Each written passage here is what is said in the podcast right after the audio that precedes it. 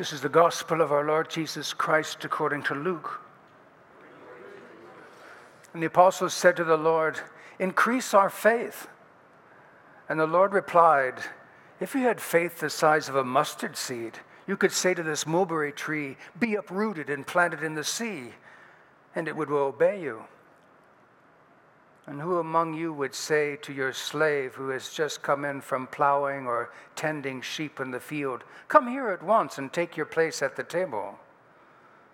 Would you not rather say to him, Prepare supper for me and put on your apron and serve me while I eat and drink, and later you may eat and drink?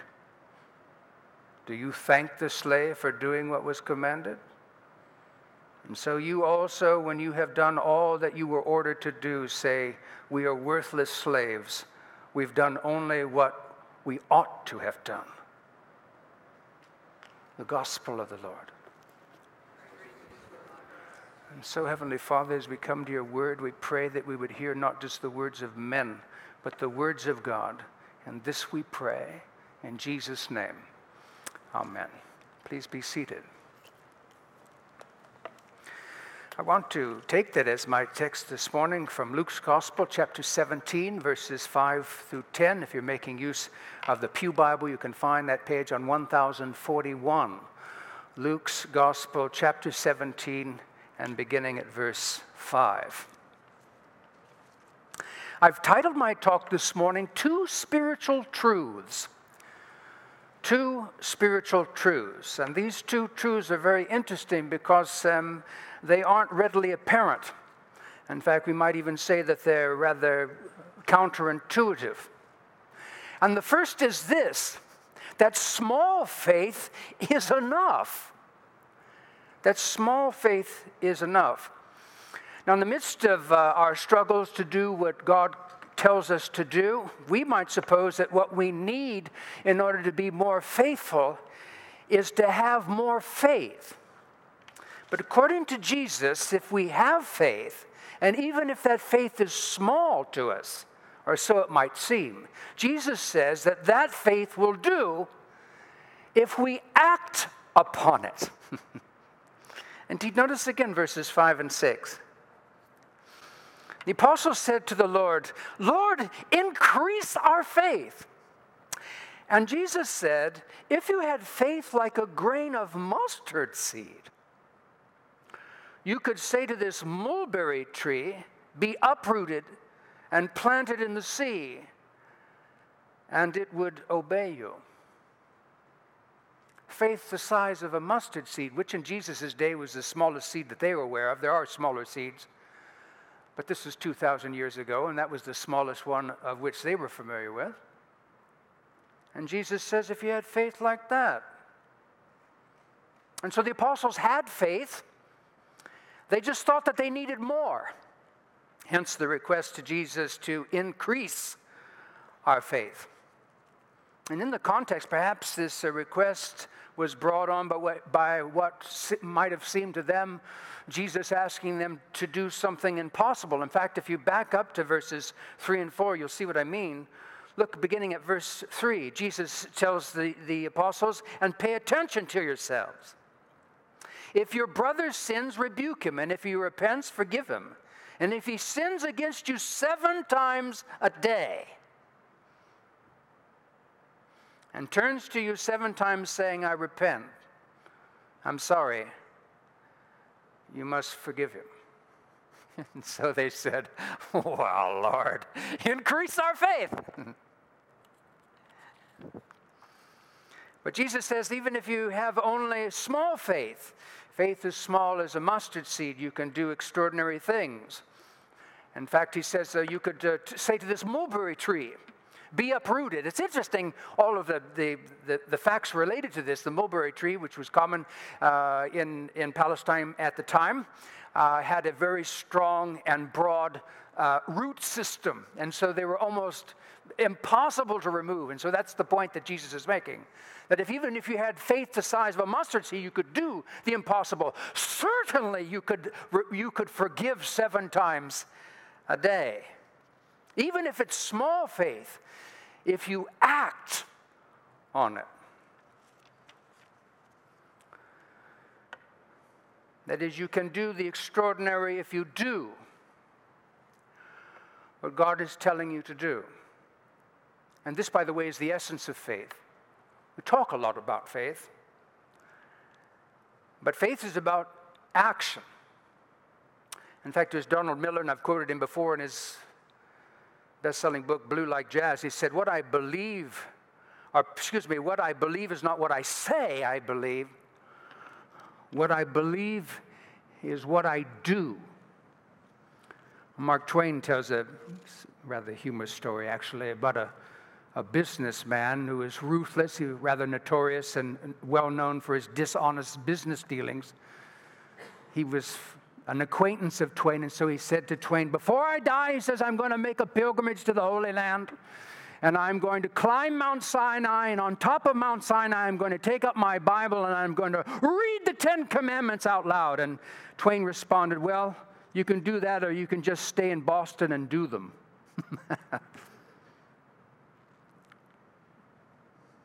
and that seems to be what Jesus is saying here. You don't need more faith. You just need to act on the faith that you have and do what God is telling you to do. What do the people at Nike say? Just do it. Forgive. Make God your God. Serve Him, honor Him with your time, your talent, and your treasure. Serve others as you would have them serve you. Honor your father and mother. Thou shalt not commit adultery. Thou shalt not covet. Thou shalt not steal. Thou shalt not lie. You don't need more faith. Just do it. Jesus is saying. And this is the key to spiritual growth. This is why many times our lives just sort of stagnate. You might ask yourself, how wow, you know, is my am I any more like Christ than I was last week, last month, last year, last decade? and this is the key. Indeed, I believe I quoted Leslie Vernick a, a Sunday or two ago in her book called How to Act Right When Your Spouse Acts Wrong. She said, Some of us are not growing spiritually simply because we're not putting into practice, that's doing, we're not putting into practice the things that God teaches us. And so we go in and out and in and out and in and out, and we hear it. We're more, we're, we're more like auditors. You know, auditors, you ever do that in college? Be an auditor. You don't have to pay what everybody else is paying who's going to shoot for credit and do all the work and do the papers and take the test. You're just an auditor. You just go in and listen. and too many Christians are auditors. They just listen and say, wow, well, that was good or not, whatever the case may be. So that's the first truth. You have small faith? That's okay. It's enough. Just act on it. The second truth is that obedience is the norm. Obedience is the norm. Indeed, with Jesus, obedience to God isn't an act above and beyond the call of duty. Rather, according to Jesus, and as disciples of His, obedience is our duty. Notice again verses 7 through 10. And will any of you who have a servant plowing or keeping sheep say to him when he's coming from the field, Come at once and recline at table? will he not rather say to him, Prepare supper for me and, and dress properly? Keep your keep your, your clothes out of my food and serve me while I eat and drink, and afterward you will eat and drink. And does the master thank the service, servant because he did what was commanded? In verse 10, and so Jesus says, So you also, when you have done all that you were commanded, say, We are unprofitable servants. We have only done what it was our duty to do. And what Jesus is describing here was a, a scene that would have been common uh, in his day. A servant returning from the field to his master's house after he had been preparing the soil for uh, planting or shepherding sheep. He would not have been invited by his master once he got back to the estate to sit down and eat. Rather, the servant would continue serving, serving during the day out in the field and in the evening, serving back at the manor house. He would have entered in and begin preparing his master's supper and then serving his master his evening meal. And nothing about this would have been deemed extraordinary, like, wow, what a servant. This would have been considered the pattern of life for servants in Jesus' day. Masters give orders and servants obey, and obedience was the norm. And then Jesus makes his application to us in verse 10 and so you also, when you have done all that you were commanded, say, We are unworthy servants or unprofitable. We've only done what it was our duty to do. And so we're called to obedience. People don't like that, especially in the West, because we have money. And so we buy things. And we're in charge. and the customer's always right. but that's not the relationship you have with God. God doesn't need your money. And without him, we wouldn't even exist. And so that relationship is different. And if we should get round to treating God like some sort of a clerk in a shop, it might seem good and natural at the time, but there'll come a day when you regret it. When he looks at you and says, You know, I don't know who you are.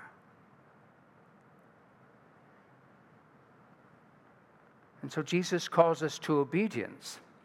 And that not because this is exceptional behavior for a disciple, but because obedience is normal for a disciple. And by the way, such was the way of Christ. He isn't telling his disciples to do anything that he doesn't model himself. He's not telling you to do anything that he hasn't modeled himself. In fact, in what he's saying to you and saying to me, he's saying, Follow me as I serve the Father. And so we read in that famous passage, Philippians chapter 2, begin, beginning at verse 5.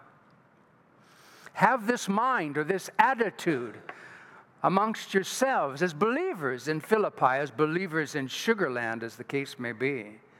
Have this mind amongst yourselves, not just one or two of you, all of you, if you're disciples of Jesus Christ. Have this mind amongst yourselves, which is yours in Christ Jesus, who, though he was in the form of God, did not, e- did not count equality with God a thing to be held on to but he emptied himself by taking the form of a servant. There it is, doulos, the form of a slave. Being born in the likeness of men and being found in human form, he humbled himself. Becoming obedient. It's all there, by the way humility, obedience, servant if a disciple is defined by following the master, here's the model. If I'm a disciple of his, then this is how I live. Not just a customer of Jesus. I call, I call a plumber, plumber when I'm having a problem with the toilet. When I'm having problems in my personal life, I call Jesus. He emptied himself by taking the form of a servant, being born in the likeness of men and being found in human form. He humbled himself by becoming obedient to the point of death, even death on the cross. And therefore, God has highly exalted him and bestowed on him the name that is above every name, so that at the name of Jesus every knee should bow in heaven and on earth and under the earth, and every tongue confess that Jesus Christ is Lord to the glory of God the Father. Jesus said, He who abases himself shall be exalted, and he who exalts himself shall be abased, and he experienced that. And so obedience is the way of Christ himself, and obedience is the way and was the way of the apostles. I was always intrigued. Romans is said to be the, um, uh, the, the magnum opus of the Apostle Paul, the great work, the letter to the Romans, a theological masterpiece.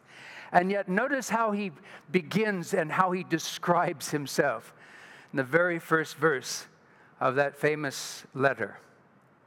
Romans 1 and verse 1 I, Paul, a bondservant of Christ Jesus.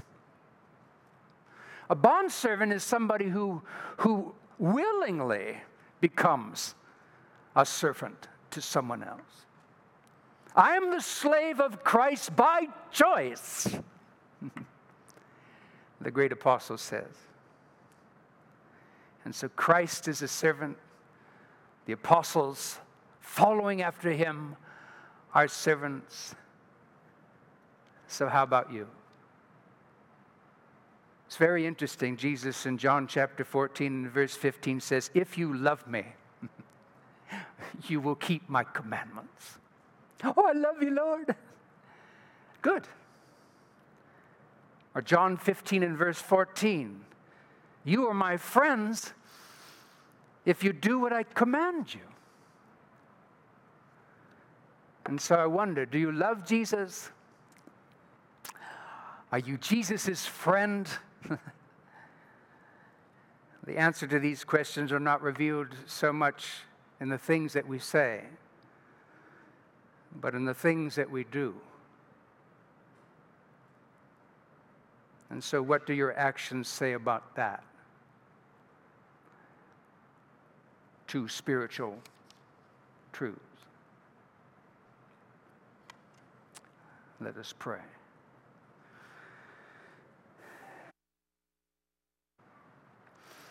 Forgive me, Lord, for not doing this. Forgive me, Lord, for not chasing close after you.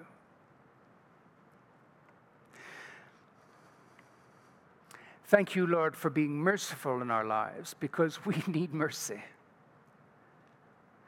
But let these things, Lord, and what might be a surprising thing that Jesus should say, and when you've done all that it is your duty to do, say you're unprofitable, just doing what it is your duty to do. We might think, well, Lord, I mean, how am I supposed to have a, a high self esteem if you're going to talk to me like that? But it's the truth. And when we embrace that truth, we become free. And we cease living our lives built on lies, but built on the truth. Jesus, you said that if we abide in your words, you, we are truly your disciples, and we shall know the truth, and the truth shall make us free. However demeaning the world might say that we should see ourselves in relationship to you in the way that you describe it here. Help us just to dismiss that and to do what you say because we love you and we want to be your friend. Indeed, a friend you can count on. And this we pray in your name. Amen.